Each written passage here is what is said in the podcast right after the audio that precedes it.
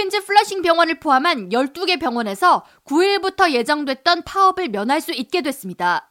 NBC 뉴스 및 지역 매체 등은 8일 뉴욕주 간호사협회 소속 간호사들과 병원 측은 급여 인상과 인력 충원, 업무 환경 개선 등을 파업 시행 직전에 합의했다고 전하면서 뉴욕 프레스비테리언 병원과 메이모니즈 병원, 퀸즈 플러싱 병원 등 10개 병원에서 새로운 근로계약이 체결될 것이라고 덧붙였습니다.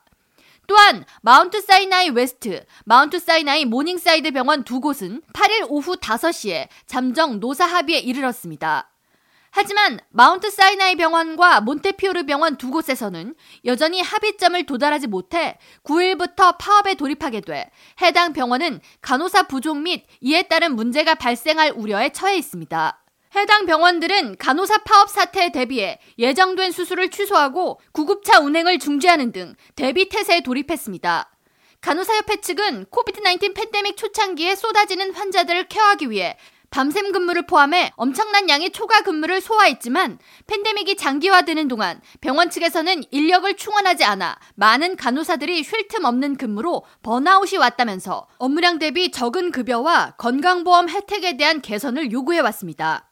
특히 이번 간호사 파업 시위는 코비드-19과 독감 확산, 호흡기 세포융합 바이러스 RSV로 이루어진 트리플 데믹으로 병원 방문 및 입원 환자가 쏟아지고 있는 상황이어서 우려가 컸습니다.